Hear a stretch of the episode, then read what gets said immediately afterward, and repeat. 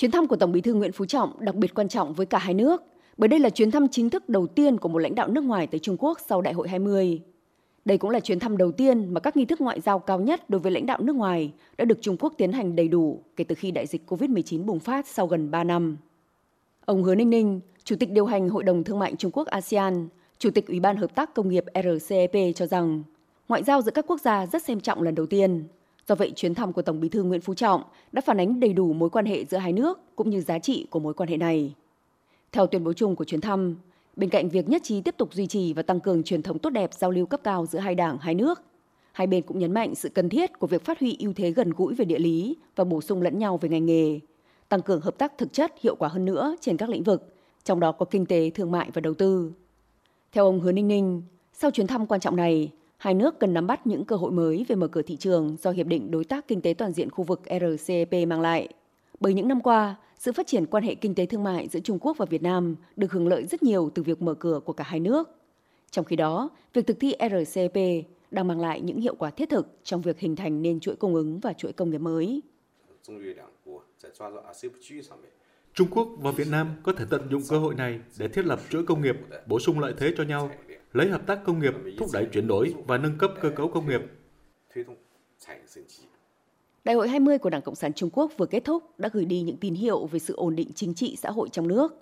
Bên cạnh đó, Tổng bí thư Chủ tịch Trung Quốc Tập Cận Bình đã cam kết sẽ cải cách mở cửa hơn nữa và mở cửa chất lượng cao trong thời gian tới. Theo ông Lý Cường, Tổng biên tập mạng thương hiệu quốc gia Trung Quốc, đây sẽ là tiền đề cho kinh tế nước này phát triển ổn định trong dài hạn. Là thị trường tiêu thụ lớn nhất toàn cầu, Trung Quốc sẽ đem lại cơ hội và lợi ích cho thương mại quốc tế, cho khu vực Đông Nam Á, trong đó có Việt Nam, đặc biệt sau chuyến thăm của Tổng bí thư Nguyễn Phú Trọng. Với Việt Nam, do chúng ta có mối quan hệ đặc thù, quan hệ giữa Trung Quốc và Việt Nam sẽ ổn định hơn và triển vọng tốt đẹp hơn.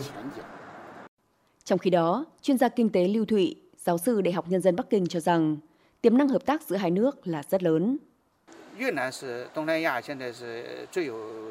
Việt Nam hiện là quốc gia có sức sống nhất, tiềm năng thị trường lớn nhất ở Đông Nam Á. Việt Nam cũng là nền kinh tế phát triển nhanh trong số các nước đang phát triển. Trong bối cảnh đó, hai nước sẽ có nhiều cơ hội thúc đẩy hợp tác phát triển kinh tế.